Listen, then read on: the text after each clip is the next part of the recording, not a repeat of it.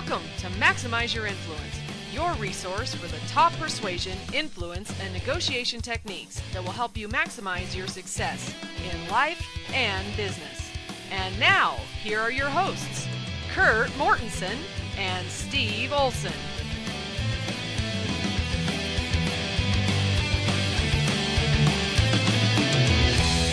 Welcome to Maximize Your Influence. This is Kurt Mortensen. Steve Olson still on sabbatical. This is podcast number 190 as we're approaching 200.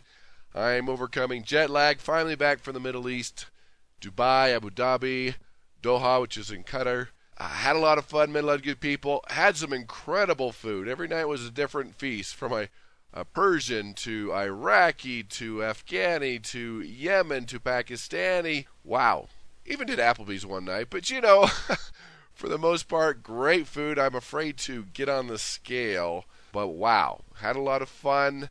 It was great. If you've never been out there, check it out. Dubai's an interesting place, growing very fast. But 20, 30 years ago, there was nothing there. Now it's a major city, and what people don't realize about only 15% of the population are actually Emirates or those that are local. Everything else is imported. People from all over the world. I think 200 countries and it was amazing to see just everyone in one melting pot. You think New York's a melting pot? Wow, Dubai's really a melting pot. And did some training out there, did a two day event on leadership by charisma, did a four day event on influential persuasive presentations, more train the trainer, helping people craft more persuasive presentations, then a two day on the laws of influence, did some training for the government, even made the news out there. Maybe I'll send out the clip. That was kind of interesting. And in our training, we had people from all over the Middle East, from Oman to Qatar to Saudi Arabia to Iraq to Jordan to Egypt. And it was incredible and a lot of fun. But again, trying to catch up, get my brain back in gear, and getting back in my sleep patterns and getting back in control of everything that kind of just didn't happen when you're traveling like that. So good to be here. Welcome. Got some great information for you. Let's start off with the geeky article and for Steve, Urkel go. All right, this comes from uh, Psych Central and YourTango.com with Andrea Bonior. I said that one right. She talks about mental habits that suck the happiness from our life. It's always good to talk about self-persuasion and our happiness and the mental side of the game. Just go through a few of these. Not forgiving others, that can suck the life out of you. And not forgiving yourself can do the same. So that can be a big challenge for a lot of people. One that was interesting is holding others to a higher standard than you hold yourself. Believing things will never get better. That will put you in a downward spiral to pessimism. And as you know, pessimism will suck the life out of you and others, and it hurts your ability to persuade. Optimists, as we know, are better at persuasion than pessimists. I love she talked about believing you have less control over your life than you really do. Part of that's taking ownership for your life, for your victories, for your failures, for your setbacks, because if you get stuck in that blame game, blaming other people, pointing fingers, then you never fix yourself. You never look at yourself and believe that you can make some changes. You can improve your life, your happiness, your relationships, your income. That comes back to you. And one she also brought up to is not practicing gratitude. If you can be grateful for the little things you have, be grateful for other people in your life, and I'm going to add, if you can out and serve others and help others and make the world a better place, that'll do more for you than anybody. If you get into a little depression, you're or you're not feeling that you have much purpose, go out and help others. That makes a huge difference with what you are able to do.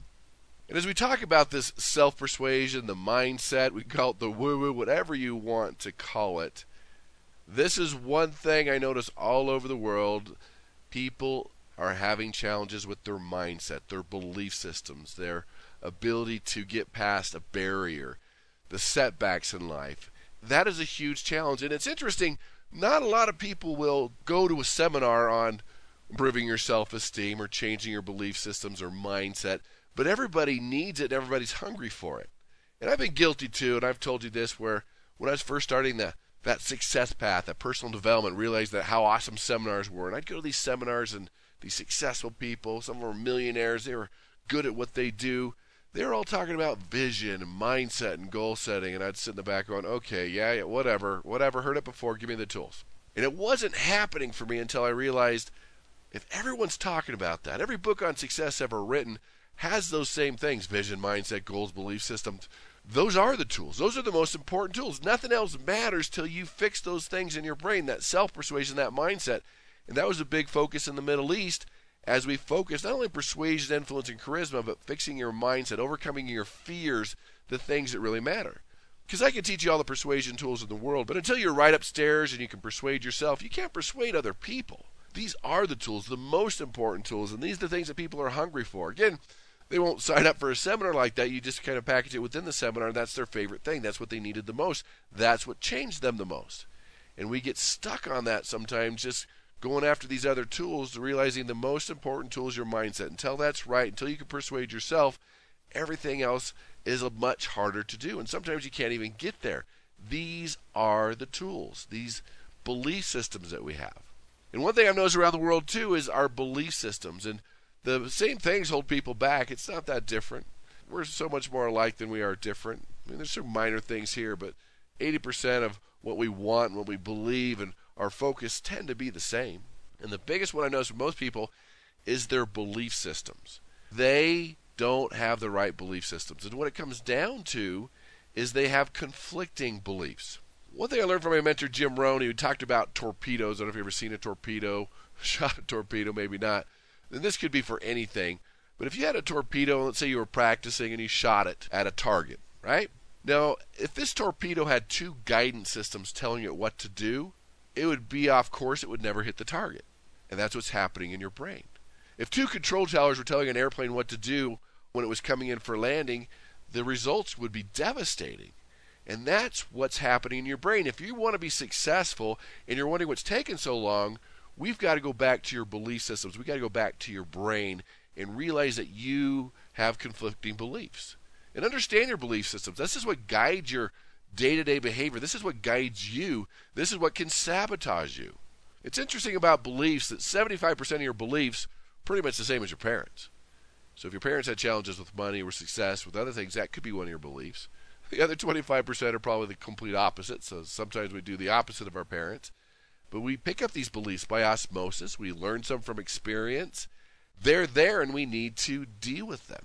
And beliefs are real. But the critical factor I want to talk about is those conflicting beliefs that you have. You have conflicting beliefs that are holding you back, that are sabotaging you, that you don't even know it. Two guidance systems telling you what to do. Because here's the challenge when you were young, probably first, second grade, your brain's not developed. And we've talked about this before. Your brain's not developed till 24. But at that age, when somebody tells you something about yourself, positive or negative, it becomes an instant belief. Strange, weird, smart, ADD, bright, intelligent, whatever it is, those become beliefs. And that's what screws us up as adults is the beliefs we, that were implanted at first, second, third grade are in our brain. They're in our subconscious, which conflict with some of the other beliefs that we've picked up that we want. And it really holds people back. And sometimes we didn't even know we sabotage ourselves because of these conflicting beliefs. And one of my favorite stories that I've told is about this gentleman out of Australia. His name was Peter Daniels. And when he was in the educational system over there, he had dyslexia and he was quickly labeled slow learner and dumb. And that followed him around and that became his belief system. His father was in the military over in Australia. They moved all the time. And Peter Daniels, of course, hated school. He wasn't good at it. He didn't know what his challenges were. He just thought he was dumb. Two months left of school, the family moved again, and he said, Dad, I want to go to school. I don't want to go. And he said, Of course, Dad, you got to go to school. And he went to school. Two months left, and he was assigned a teacher named Miss Phillips.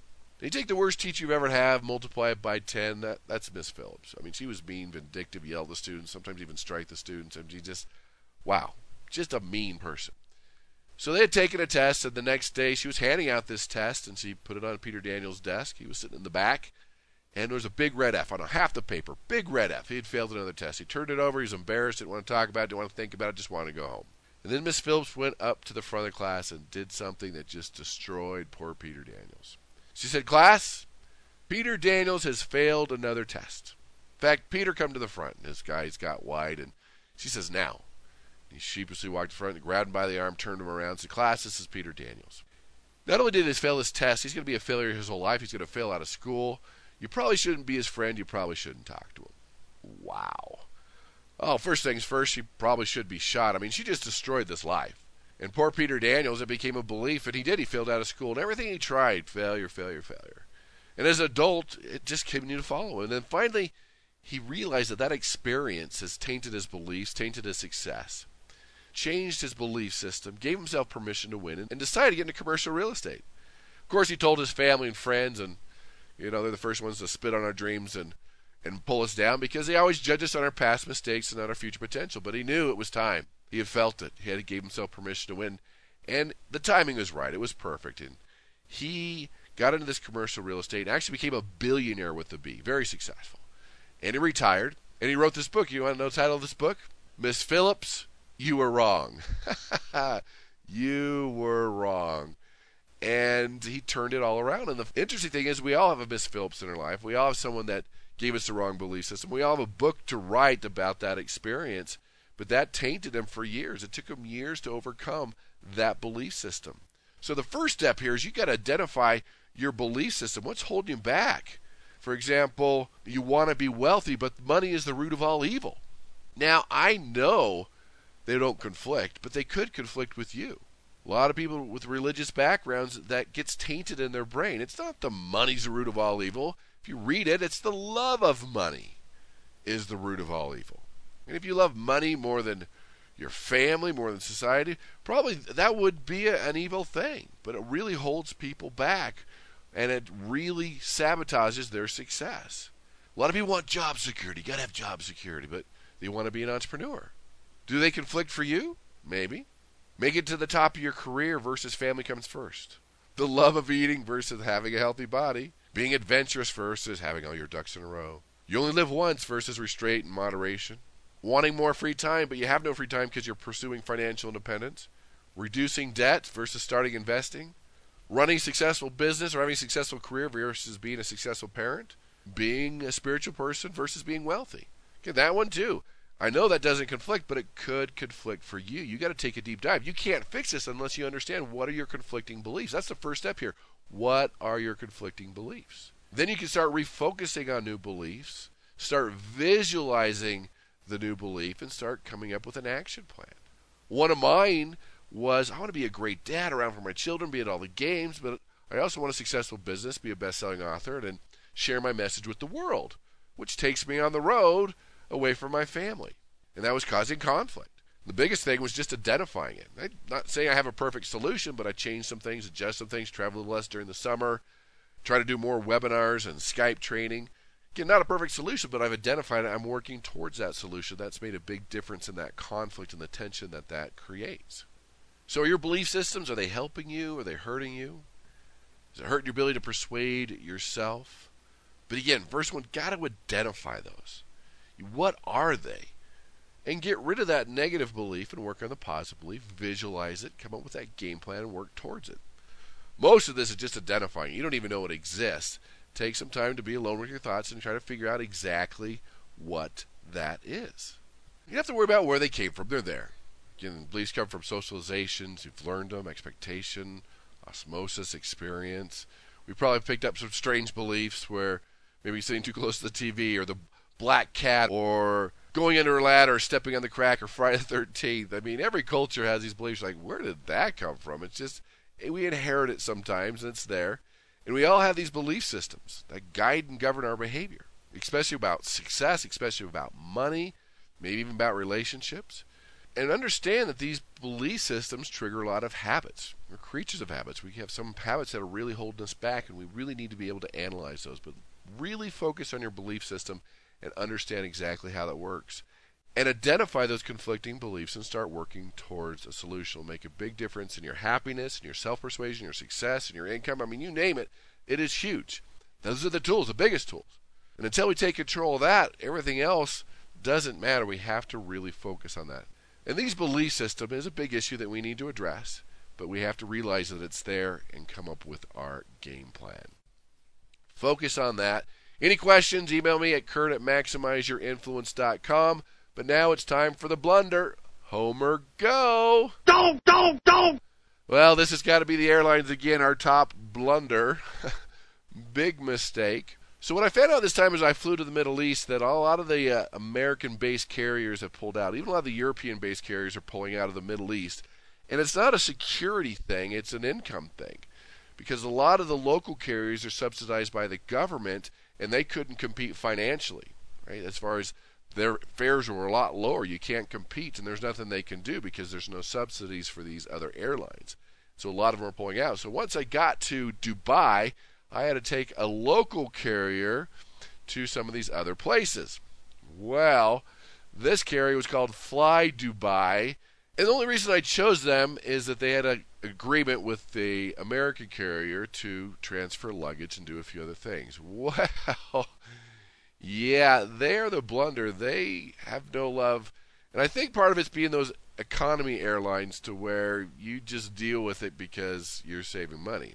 And I didn't know they were an economy carrier at the time, but yeah, I got there. It was delayed two hours. I tried to get information. I couldn't get the time of day. But the worst thing is, they lost my luggage for days. And we're talking about a one hour flight to where I was going. I was going from Dubai to Doha, which is in Qatar. And now, luckily, I've traveled enough to know that my carry on bag's going to have a suit and a few other things that I need because, you know, airline programs aren't perfect. But they didn't care. There was no apology. They wouldn't deliver it. I had to go back to the airport multiple times, try to track it down, try to find it.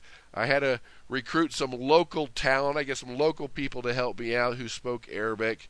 But wow, didn't care, didn't want to help. They were treating it like it was my fault. And I know airlines make mistakes, and the goal is just to make it right. If you make a mistake, make it right. And they didn't even want to make it right. And then this was just the tip of the iceberg. There was about five or six other things.